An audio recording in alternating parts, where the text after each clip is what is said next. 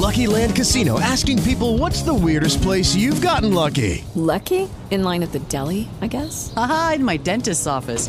More than once, actually. Do I have to say? Yes, you do. In the car before my kids' PTA meeting. Really? Yes. Excuse me, what's the weirdest place you've gotten lucky? I never win and tell. Well, there you have it. You can get lucky anywhere playing at LuckyLandSlots.com. Play for free right now. Are you feeling lucky? No purchase necessary. Void where prohibited by law. 18 plus. Terms and conditions apply. See website for details.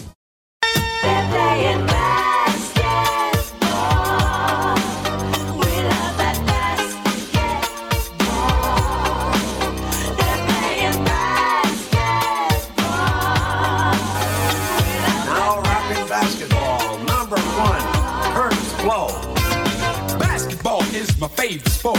I like the way they dribble up and down the court. Just like I'm the king on the microphone. So it's Dr. J and Moses Malone. I like slam dunks and taking it to the hoop. My favorite play is the alley oop. I like the pick and roll. I like the give and go. Cause it's basketball of Mr. Curtis Blow.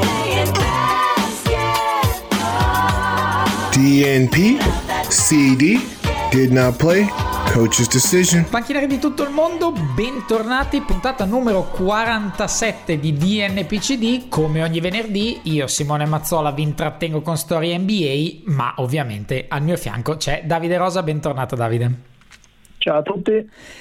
Allora, eh, i contatti social li sapete, DNPCD Podcast ci potete trovare ovunque, ovviamente sulle pagine di Backdoor Podcast molto molto facile, il gruppo Telegram anche per gli appassionati NBA, loggatevi, assolutamente free, entrate e raccontate le vostre esperienze, le vostre idee, quindi molto molto social, canale Telegram su Twitter della pagina di Backdoor Podcast lo trovate.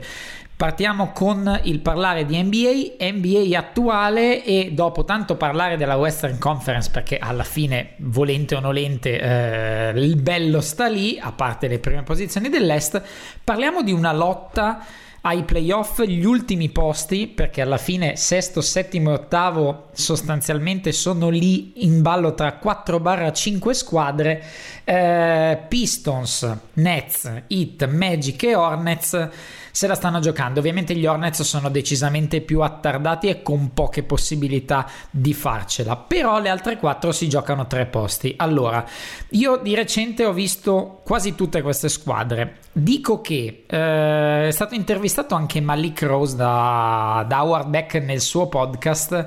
Eh, i Pistons hanno vissuto un pochino della stagione a due facce quando si sono fatti male un po' Griffin e Jackson. Sono stati una squadra adesso hanno avuto uno span poco tempo fa dopo lo Star Game o forse dopo l'inizio di febbraio in cui sono stati clamorosi io però rimango dell'idea che siano troppo Griffin dipendenti perché se vuoi far rendere Griffin gli devi dare la palla e isolarlo.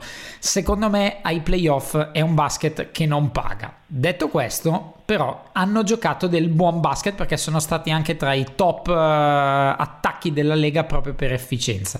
Non so cosa ne pensi tu, ma io li vedo ancora Blake Griffin dipendenti.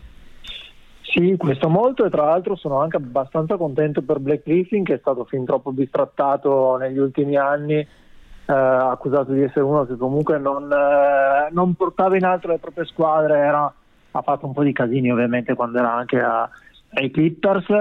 Eh, sono tanto Griffin dipendenti, però si stanno guadagnando un po' al sole e se lo sono anche direi meritati.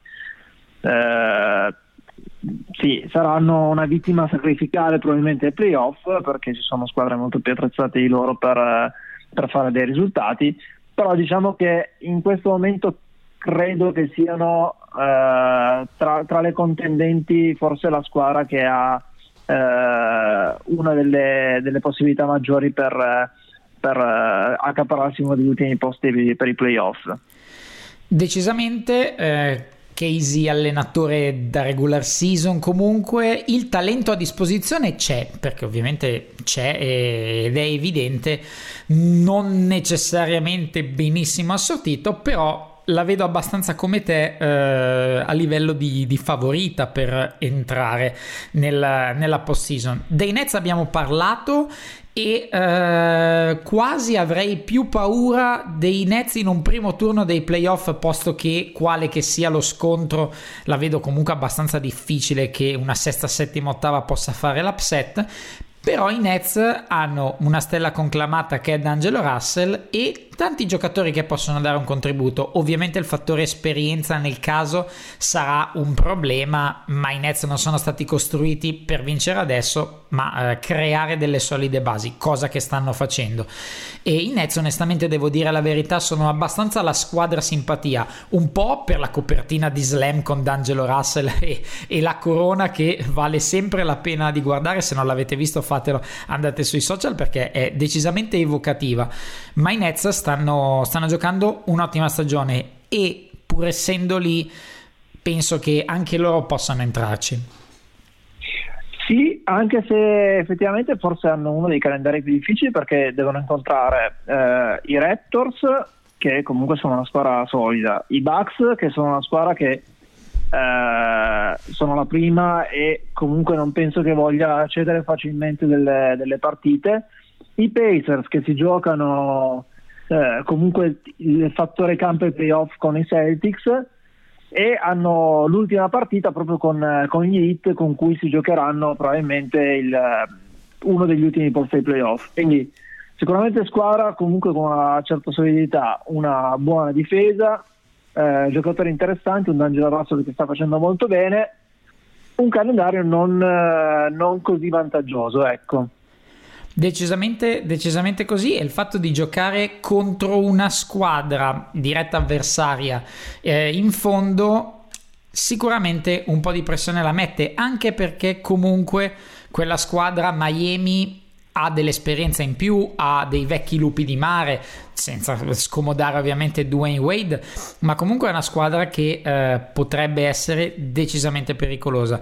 Miami Heat che nella sconfitta, nello scontro diretto interna contro gli Orlando Magic eh, di settimana scorsa si sono un po' messi nei casini da soli perché eh, fossero riusciti a vincere quella partita avrebbero veramente messo una, una, pietra sopra la qualificazione. Invece, con quella sconfitta interna hanno tenuto in vita degli Orlando Magic che sono veramente difficili da capire. Io mai li avrei pensati a questo livello, a cercare di lottare per i playoff però sono lì e... ed effettivamente con quella vittoria a Miami un piccolo messaggio perlomeno l'hanno mandato.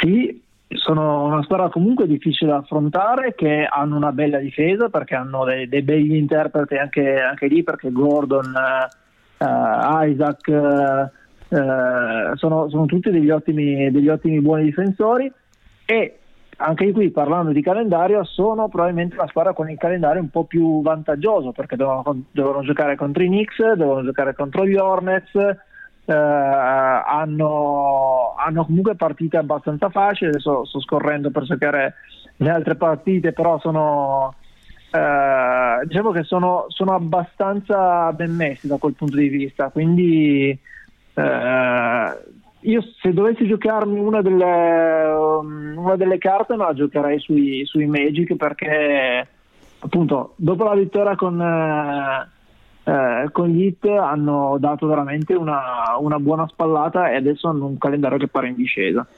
Decisamente e eh, anche quello dei Miami Heat non è un granché in realtà perché c'è Minnesota, poi giocano a Toronto, giocano in casa con Philadelphia e con Brooklyn, quindi se vogliamo farne una questione di ultime quattro partite viene difficile trovare impegni peggiori di quelli degli Hit che eh, e, anche, e, anche, i Raptors. e anche, e anche, i Raptors esatto hanno i Raptors fuori quindi eh, e poi ovviamente l'ultima la giocano fuori, come dicevamo prima, a Brooklyn, quindi veramente un calendario difficile e proprio a maggior ragione quella partita potrebbe pesare enormemente.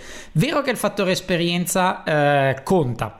Vero che nel finale di stagione magari la partita con i Raptors potrebbe essere eh, meno proibitiva di quello che potrebbe dire la carta e il record, perché anche i Bucks qualche partita qui e là l'hanno lasciata. Eh, se si cristallizzano le posizioni, alla fine qualcuno potrebbe preservare le proprie, le proprie stelle, posto che i Raptors sotto il secondo posto non andranno, ma anche difficilmente oltre il secondo non andranno. Dovrebbe succedere proprio qualcosa di veramente clamoroso. Quindi Toronto potrebbe anche non decidere scientemente di cedere quella partita perché sarebbe Sì, troppo. potrebbe giocare un po' in surplus. Esatto, esatto, potrebbe giocare in surplus. Minnesota ovviamente non ha più niente da chiedere alla stagione, però insomma Philadelphia qualcosa da chiederlo ancora ce l'ha assolutamente perché deve tenere dietro i Celtics, cosa abbastanza probabile che molto probabilmente succederà, però comunque deve stare vigile e poi la speranza sarebbe secondo me alla luce di questo calendario di arrivare a giocarsi lo showdown eh, con i, con i Nets con possibilità di passare il turno. E, e secondo me potrebbero essere veramente tra di loro la sfida, la sfida cruciale, perché ripeto, i Magic hanno Charlotte, hanno i Knicks, hanno gli Hawks. Eh, viene, viene difficile pensare che non riescano a raccogliere un buon numero di vittorie nelle ultime partite. Poi tutto può succedere. È, è anche una bella sfida di, di riuscire a vedere se effettivamente eh, quante squadre arriveranno ai playoff ad est superando il 50%, che dire, mi sembra un minimo sindacale per, per riuscire ad arrivare ai playoff in, in stagioni normali. Poi sono adesso un po' saranno riprese negli ultimi anni, però ci sono state anche delle stagioni in cui due squadre sono andate sotto il 50% e sono andate ai playoff. E sono quelle, son quelle stagioni in cui si pensa sempre se non è meglio dare le prime 16 squadre in generale a prescindere da est e ovest e poi fare gli accoppiamenti invece che fare 8 est e 8 ovest. Vediamo. Sì, è abbastanza, è abbastanza un discorso ricorrente ormai da quando nei primi anni 2000 si è tutto spostato verso la Western Conference, quando c'erano i Webber, i Duncan, i Bryant, gli O'Neill, eccetera, di Garnett, tutti dall'altra parte, comunque tutte le squadre più forti dall'altra parte, eh, si diceva che la moda fosse ciclica ed effettivamente la storia un pochino diceva così, eh, però adesso un po' troppo il ciclo si sta verificando ed è un po' troppo lungo. Vero i problemi di logistica che potrebbero creare una serie o più serie perché ovviamente poi è più probabile che si, si vengano a creare molte più serie tra gioca- squadre dell'est con squadre dell'ovest anche più avanti però probabilmente la legittimità dei risultati alla fine in finale avrebbero veramente le due squadre più forti perché una, una, squadra che va, rimane fuori dai playoff e mi viene in mente Denver nella scorsa stagione o comunque che ha un record migliore tipo della sesta dell'est dice io mi gioco tutto l'anno contro le squadre più forti. Ho un record migliore quindi immaginiamoci se fossi a est quale potrebbe essere la situazione eppure mi trovo fuori dai playoff. Secondo me ci stanno pensando. La mia idea è che debbano solo trovare una formula perché giusto le conference e le lasci divise per la logistica della regular season.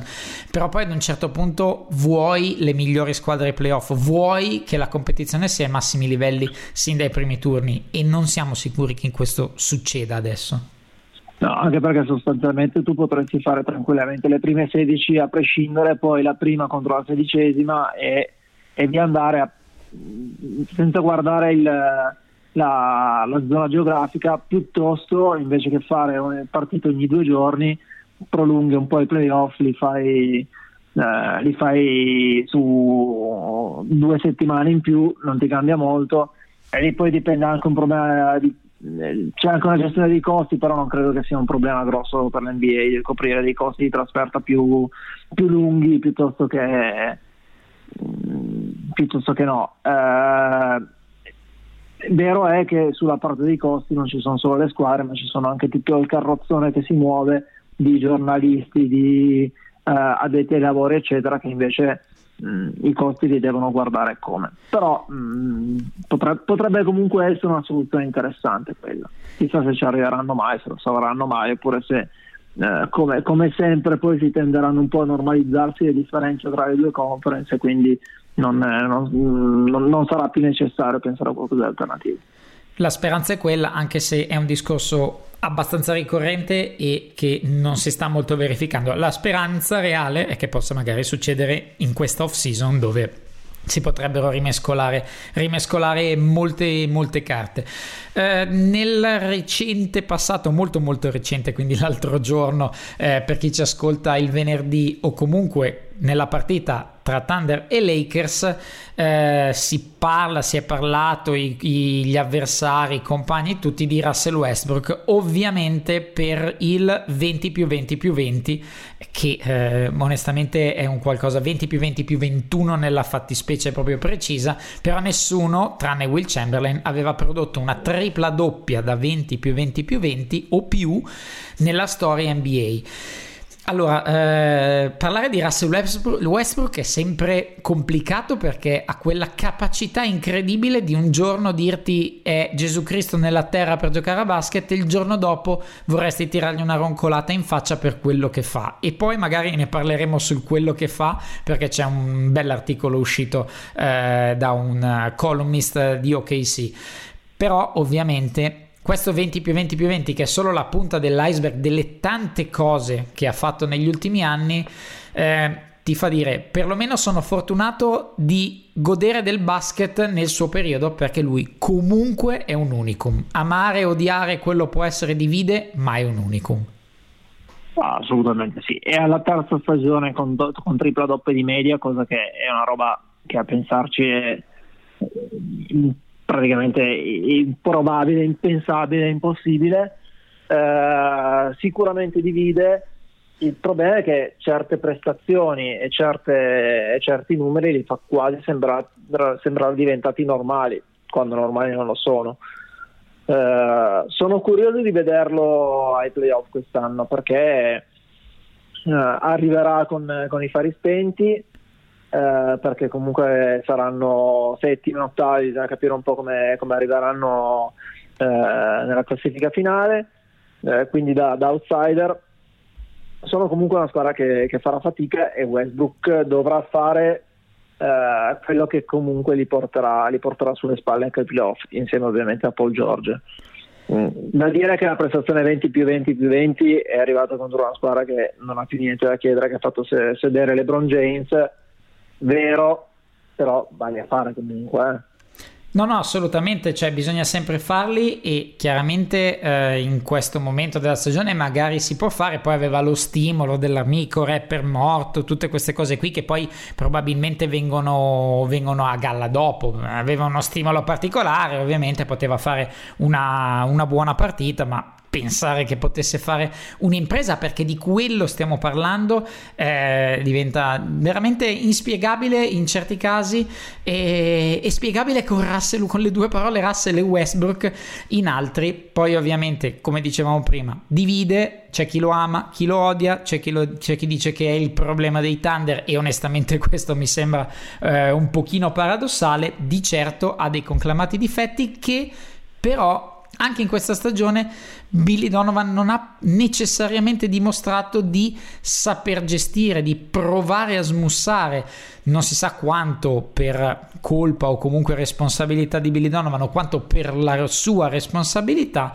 però per il fatto che sia uno che divide è uscito, come dicevamo, un articolo sul di Oklahoma di Barry Tremel, un columnist di, di OKC, che dice perché io continuo a fare delle, delle, domande a Russell Westbrook. Sostanzialmente Russell Westbrook ha un rapporto con la stampa eh, che definire infuocato e dire poco, eh, dal next question, next question, o comunque ce le ha quei colpi in cui non vuole rispondere e non risponde, a quanto pare contro questo particolare giornalista sembra avere un certo astio. E nell'articolo che magari vi linkeremo nel, nel nostro pezzo che potete andare a vedere su backdoorpodcast.com eh, dice io non ho fatto sostanzialmente niente a Russell Westbrook e in, anche in un paio di situazioni eh, lui è venuto lì all'inizio dell'anno mi ha stretto la mano un sorriso un saluto eccetera però quando io gli chiedo qualcosa durante la stagione o magari dopo una partita o semplicemente faccio il mio lavoro magari anche essendo provocatorio in certe circostanze,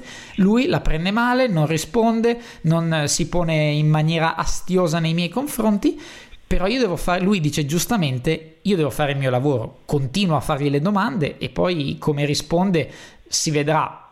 Però onestamente c'è anche da dire che se viene fuori un articolo di questo tipo da una persona che ovviamente si sente mancata di rispetto, perché in un certo senso viene mancato il rispetto verso il lavoro, beh, forse lui in primis e magari anche eh, chi gestisce i suoi comportamenti potrebbero fare qualcosa. Sì, sì. ehm, ah, probabilmente eh, questo essere un po' lui contro tutti e contro qualche istituzione in particolare è il motore che mh, gli serve per generare quell'energia per arrivare a fare determinate prestazioni. Lui trae, come dire, spunto e eh, si carica con- anche con queste cose. Mm, il giornalista spiega qual è anche un po' il motivo per cui si è arrivati a questa discussione e secondo lui Westbrook vuole controllare tutto dalla squadra al- alle relazioni eccetera inclusa la stampa. Eh, la stampa ovviamente non la puoi controllare perché mm, la stampa è, è per definizione è, è autonoma. Quindi se una volta questo giornalista ha chiesto a Steven Adams come mai fosse arrivata una brutta prestazione della squadra nei momenti in cui Westbrook è andato in panchina, Westbrook che tende a, è uno che tende comunque a voler difendere sempre i compagni della squadra, eh, ha bloccato la domanda sul nascere e questo giornalista ha detto ma io non sto chiedendo a te, sto chiedendo a Steven Adams. Eh, Adams non ha risposto perché Adams comunque è uno di quelli controllati da, da Westbrook in senso buono, nel senso che è uno che riconosce Westbrook come leader e anche come compagno, ripetiamo, l'abbiamo già detto in passato, è un compagno molto ben visto. Eh, probabilmente questi, questi atteggiamenti minano un po' quella che è la sua immagine. Poi eh, probabilmente lui non fregherà niente, quindi va bene così. Sì, sì, è- è- ovviamente mina la sua immagine e alimenta un pochino quello che ehm, quei detrattori, diciamo tra virgolette, o comunque chi eh, generalmente vede in lui il male, vede nella sua gestione i problemi di ok, sì, come dicevamo prima.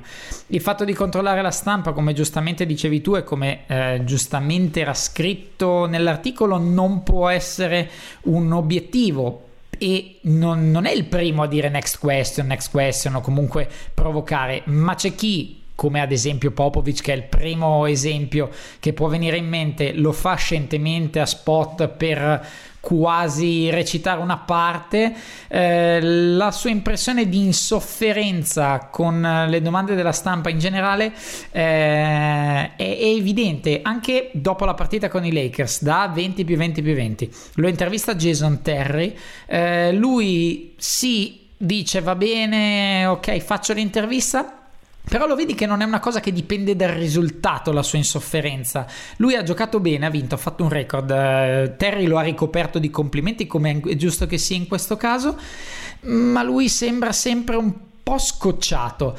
E questo è una- un aspetto deteriore del suo carattere che poi magari vedendolo con i bambini, lui è stato uno dei capostipiti de- che ha cominciato a regalare le scarpe ai bambini che vestivano la sua maglia in trasferta, il rapporto che ha umano con i suoi compagni, con gli addetti ai lavori della- dell'organizzazione Thunder, per quel pochino che mi è riuscito, mi è capitato di poter vedere, eh, fa veramente a, pugni con quello che è perché se recitasse una parte dici va bene lo fa apposta ma lì sembra proprio insofferenza vera e veramente faccio ancora fatica a capire a entrare nel suo cervello per questo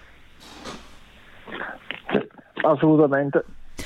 Allora, passiamo invece a una bella cosa che è uscita prima di passare al quiz, una cosa diciamo da Pyongyang, uscita sui social network.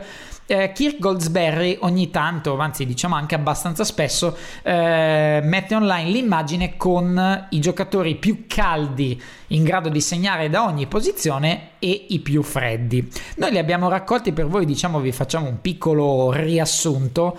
Eh, Ah, giusto così per dire, chi potrà mai essere il miglior giocatore per percentuale al ferro di questa lega? Beh, eh, così a occhio mi sembra che sia uno abbastanza lungo e che sia borderline per vincere l'MVP. Ma mi sa che sei A sulla occhio. strada giusta, eh?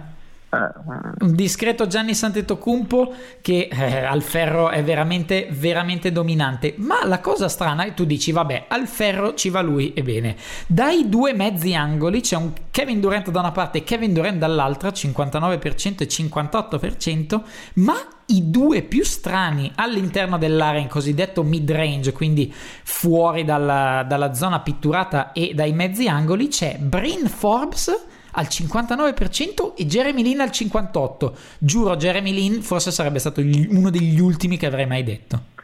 Sì, anch'io, anche perché mh, col fisico che ha, comunque è vero che deve arrivare a tirare jumper dal mid range e qualche floater, però non, eh, non avrei detto che comunque li tirasse con questa percentuale. Ecco. Decisamente tiratori da tre punti abbiamo Bogdanovic da una Bojan Bogdanovic in un angolo e diciamo sulla in ala destra, non l'ala destra calcistica, ma la posizione di ala sulla destra. In mezzo angolo. Mezzo angolo, mettiamola così. Malcolm Brogdon speculare dall'altra parte e ovviamente in testa a tutti c'è Joe Harris che tira in un modo favoloso. A me fa impazzire. Sì, ed è un- uno dei piccoli segreti dei, eh, di queste prestazioni di quest'anno di- dei Nets, perché sta veramente facendo una bella stagione e sta tirando mm, in modo incommiabile da tre, soprattutto dal punto appunto tira col 48%. Chi invece tira male, per tornare a Russell Westbrook, perché se non dividesse non sarebbe Russell, 22% da tre punti sul lato destro del campo ed è ancora una statistica, non ti dico in crescendo, ma quasi perché per gran parte della stagione è stato veramente devastante a livello di percentuali e anche le sue percentuali libere, ad esempio, sono, sono molto scese rispetto a un tiratore insospettabile che era. Dall'altra parte Trey Lyles al 20%, John Collins dalla punta è un altro che non avrei detto che avre- avrebbe potuto avere il 19% da tre punti. Non me lo aspettavo. Ma eh, in realtà non ha una bellissima meccanica, quindi po- pote- poteva anche essere. Mm, sono percentuali quelle di John Collins, secondo me, destinate a salire col passare della carriera. Siamo all'inizio, sta ancora prendendo un po' la, la meccanica la misura. Un po' farsi, ragazzo, ecco. Un altro che non mi aspettavo ancora meno di John Collins, dal mezzo angolo destro la Marcus Aldridge, 33%. È veramente, veramente strano. Ecco, lui che poi gravita in post basso e quindi ha fatto del, del giro su una delle due spalle un marchio di fabbrica sul fadeaway, che potesse essere uno tra i più freddi in una qualsivoglia zona del campo che ricoprisse il mid range, veramente mi stupisce. Sì, questo stupisce molto anche a me, anche perché dire, è, è uno che nel mid range ci ha costruito una carriera, è, è abbastanza automatico, soprattutto diciamo, da- dal mid range, dalla- dall'angolo della lunetta. Lì veramente è, è un tiro che viene quasi in automatico, cadendo, buttandosi un po' indietro, eh, tirando sopra il difensore, sfruttando comunque l'allontanamento dal post. Non mi sarei aspettato di vederlo in questa classifica, effettivamente. Decisamente invece per quanto riguarda l'altro angolo Blake Griffin, mid-range Ben Simmons ed era facile capirlo, Willie Colistein anche e al ferro il peggiore è Tyreek Evans, non l'avrei, non, non- non necessariamente non l'avrei detto, però vabbè è uno dei, dei più freddi della Lega, sugli altri tiratori i sospetti veramente rimangono decisamente ampi e la camera di consiglio è ancora lontana, poi su Ben Simmons bisognerebbe fare una puntata a parte, ma non ne abbiamo il tempo. Davide, abbiamo raccolto tutte le, le notizie barre curiosità del basket contemporaneo e quindi adesso ci dedichiamo a quello che, che sappiamo fare meglio, eh, peggio forse. Il quizzone. Il quizzone. Stavolta, stavolta sono stato molto molto bravo, devo dire la verità, quando facevo le domande probabilmente ero in una fase mistica in cui ti volevo troppo bene. Saprò sbagliare anche queste, tranquillo. Vai, allora proviamo con la prima. Vediamo. Vero o falso, le prime tre sono vero o falso, poi le tre con le, le tre opzioni e poi le ultime due a perle. Quindi un punto per le prime, tre punti per le seconde, cinque punti per le altre. Prima domanda, Charlie Villanueva in 11 stagioni NBA non ha mai avuto un net rating positivo, vero o falso? Io dico vero. Ed è vero, solo un anno ha avuto net rating uguale a zero perché aveva 106 eh, sia di net rating eh, offensivo che di net rating difensivo. Sì, la fama lo precedeva effettivamente. Esatto, eh, e quindi il fatto che sia durato 11, 11 stagioni in NBA, che adesso a 34 anni sia già fuori dai radar da un pezzo, ti dice anche molto di quello che, che è. Seconda domanda, Dwight Powell, Rudy Gobert e Clint Capela sono i tre migliori giocatori della Lega in offensive rating in questa stagione. Dwight Powell, Clint Capella e Rudy Gobert.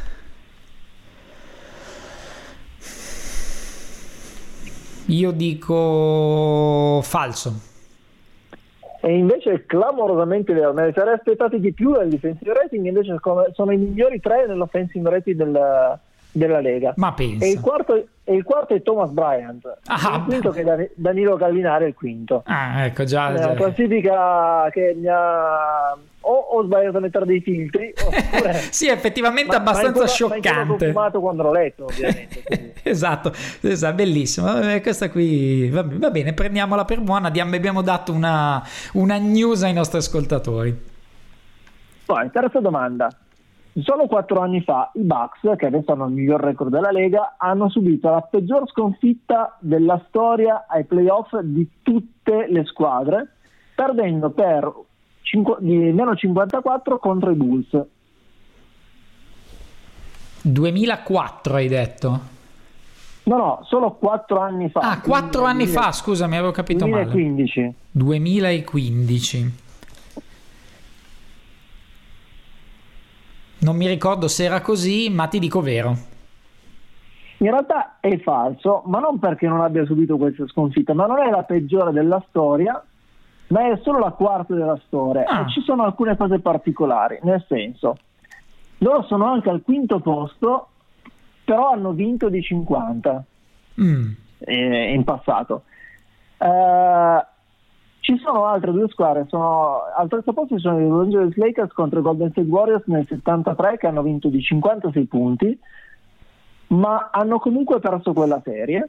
Minchia, Al primo incredibile. posto ci sono i Minneapolis Lakers contro i St. Louis Hawks, quindi stiamo parlando del 56, Ah? in una vittoria dei Lakers per 133 a, cin- a 75, quindi fanno 58 punti di, eh, di- di distacco e anche in questo caso comunque non si sono portati a casa la serie. Incredibile. Si vede che però sono passati i tempi perché uno quando è sopra di 40 adesso o 30 non, non forza perché gioca dopo due giorni. Si vede che. Esatto, a meno, che, a meno che non si chiami Tibodo e mette Derrick Rose. Vabbè, lascia, No. lascia- lascia fare. Non è che Lasciamo- lasciamo stare. sei veramente bastardo dentro. Va bene. Quarta domanda. Qual è il numero più utilizzato, il numero di maglia più Mm. utilizzato di tutti nelle franchigie NBA? Mm. Il 3, lo 0 o il 21?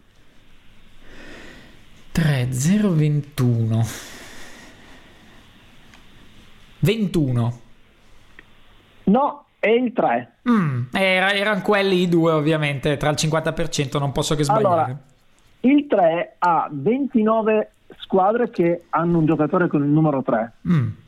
Tu dovresti sapere qual è l'unica squadra che non ha il 3. Gli Oklahoma City Thunder. No. Eh, Chi è Ovviamente. il tuo idolo? Allen? Iverson di Philadelphia Che gli hanno 76ers. ritirato la Dai, l'ho fatto apposta. Eh, vabbè. Eh, anche Oh. questa qua pensavo fossi di essere più buono. Eh, no, beh, vabbè, questo Allora, che sui numeri questa qua invece devi, devi tirare a caso, credo. A meno che non- tu non l'abbia letto in una, tre- in una delle notizie. Come ho Quindi, fatto una nelle altre, quindi va bene. Vi raccontiamo una curiosità su LeBron James. Mm. Una di queste tre è vera, le altre, le altre due me ne sono inventate io. Allora, ha posseduto per qualche anno una casa discografica che si chiamava The Chosen One, la prima. La seconda, usa la destra solo per tirare, ma scrive e mangia con la sinistra. La terza, ha due cavalli di nome Penny e Shaq. Io ti dico, ha senso, tira solo con la destra e scrive e mangia con la sinistra. Bravissimo. Devo, devo averla, devo averla È quella. vista in qualche speciale, qualcosa del genere. Mi, mi è, mi è- si è illuminata la, la lampadina. Quindi per adesso sei a 5 punti. Mm. No, sei a 4. 4, 4, 4, giusto. esatto. Eh, terza domanda opzionale. Da quante stagioni consecutive stanno andando i playoff gli Spurs? Spurs? 21, 22, 23? 21, 22, 23. Questa è, è- è notizia abbastanza recente. È attuale, perché- sì, sì, sì. Eh, l'avevo anche letta l'altro giorno. L'avevo anche letta. La ventiduesima. Bravissimo, bravissimo. Ok. Sì, l'ave- l'ave- l'avevo anche letta, ma non mi ricordo. Sai quella classica lapsus? Beh, la ventunesima, 22. Bene. Eh, Cioè, avrei, potuto po'. essere, avrei potuto essere più bravo mettendo tipo, tipo 5, 22 al 76, ma diventavo troppo. Beh, lì mi sembra un po' esagerato. Eh. Ok, altra domanda abbastanza di, di attualità. Eh, parliamo di Final Four eh, NCAA. Mhm. Sono andate quattro squadre. Una è Virginia, l'altra è Michigan State, poi c'è Texas Tech di, ehm, di Davide Moretti, Moretti. che ha battuto il nostro Rick Rick- eh, con esatto. Gonzaga ed è andato alle Final Four, e Auburn. Mhm. Eh, chi è il giocatore più famoso NBA uscito da Auburn del passato?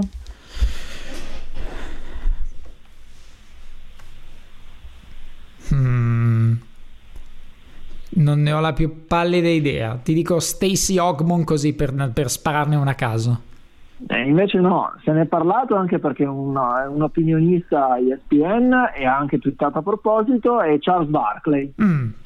che durante eh, la, la- la partita, di, cioè dopo, dopo la partita ha festeggiato su Twitter, su, su Instagram e su tutti i Si social. vede che non su considero proprio Charles Barkley nella mia vita, proprio per, per definizione. Esatto, ma, ma non- tu non devi vedere- quello che, sentire quello che dice, ma vedere quello che fa. Eh, C'è anche- sì, sì. C'è anche stato il siparietto contro mh, eh, Kenny Smith eh, in una puntata in cui eh, non si è messo la maglietta di Auburn perché diceva che ormai Auburn era diventato troppo grasso. Eh sì, guarda, io Barkley proprio non lo sopporto, quindi confesso la mia, la mia mancanza in questo caso.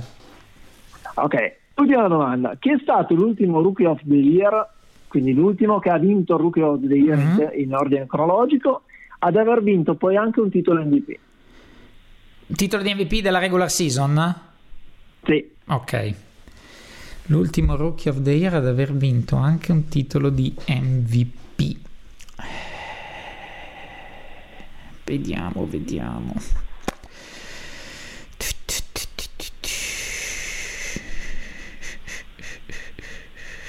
Boh. Eh, facciamo per non perdere del tempo. Boh. Kevin Durant.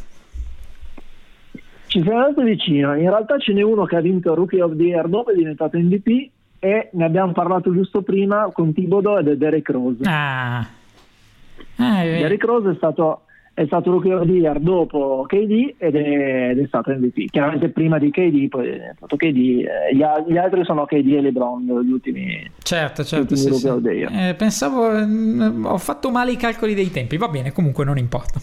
Que- questa forse era un po' più cattivella, dai. No, vabbè, ma dai, alla fine i, i papabili erano un pochino quelli. Però, no, no, dai, ci sta, ci sta. Quindi 4 punti per te e sto, sto cercando di risalire la china. Sì, sì, decisamente. Eh, niente, vabbè, abbiamo fatto la nostra bella marcia figura anche in questa puntata del quiz, però onestamente ogni quiz, se i conduttori fanno schifo, però vi diamo sempre delle belle, delle belle notizie, anche perché poi un pochino è anche il nostro scopo di dare qualche chicca di curiosità eh, a voi che siete che ci ascoltate. Niente, Davide, siamo arrivati in fondo, auguriamo buon basket a tutti ovviamente, grazie della compagnia. È stato un piacere come al solito, ciao a tutti.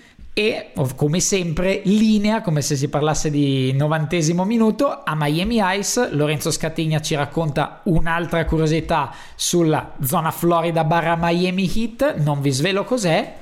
Buon saluto e buona settimana di basket a tutti, anche da me, Simone Mazzola. Miami Ice, le curiosità NBA di Lorenzo Scatigna.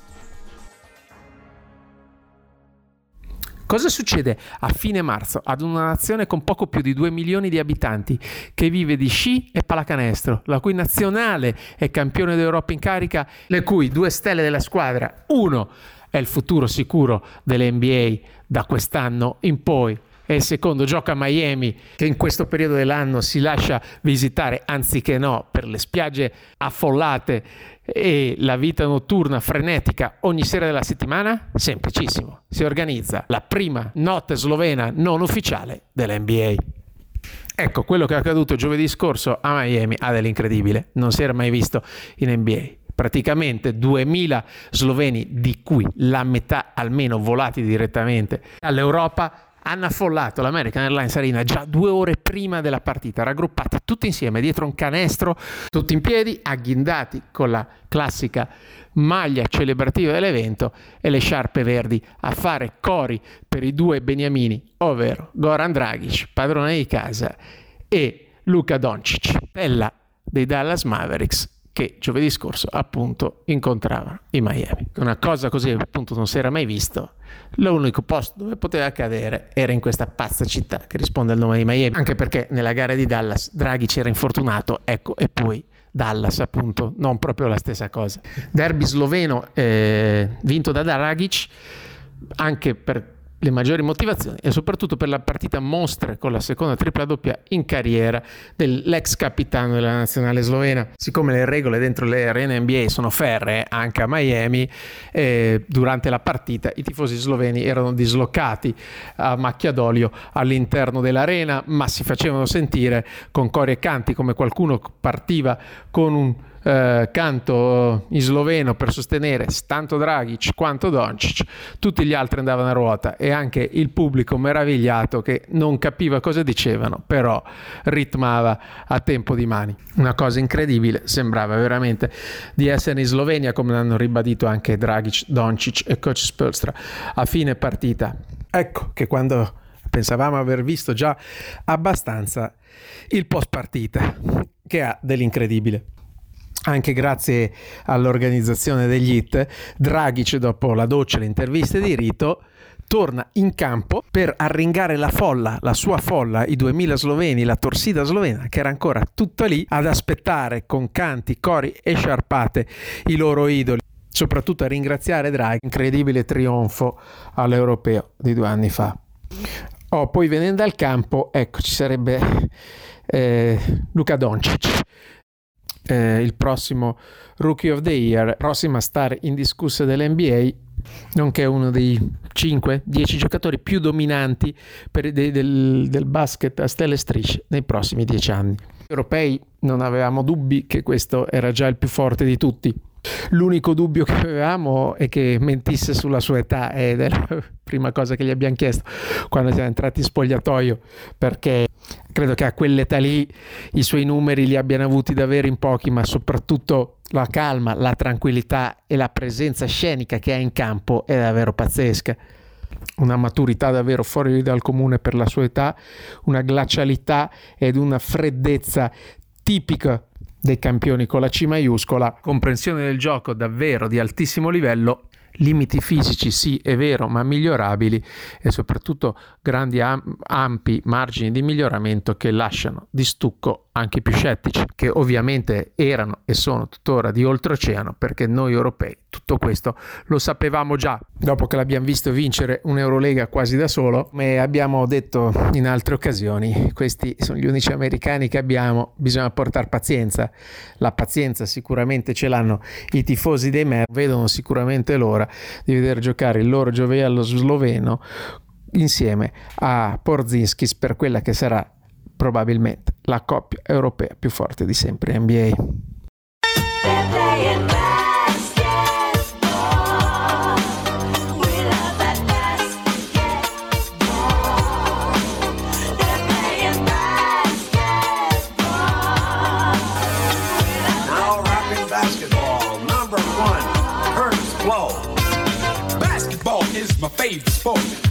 Way they dribble up and down the court. Just like I'm the king on the microphone. So is Dr. J and Moses Malone. I like slam dunks and taking it to the hoop. My favorite play is the alley oop. I like the pick and roll. I like the give and go. Cause it's basketball by Mr. Curtis Blow. DNP, CD, did not play, coach's decision. Hello, it is Ryan, and I was on a flight the other day playing one of my favorite social spin slot games on chumbacasino.com. I looked over the person sitting next to me, and you know what they were doing? They were also playing Chumba Casino. Coincidence? I think not. Everybody's loving having fun with it. Chumba Casino is home to hundreds of casino style games that you can play for free anytime, anywhere, even at 30,000 feet. So sign up now at chumbacasino.com to claim your free welcome bonus. That's chumbacasino.com and live the Chumba life. No purchase necessary. Group. Void prohibited by law. See terms and conditions. 18 plus.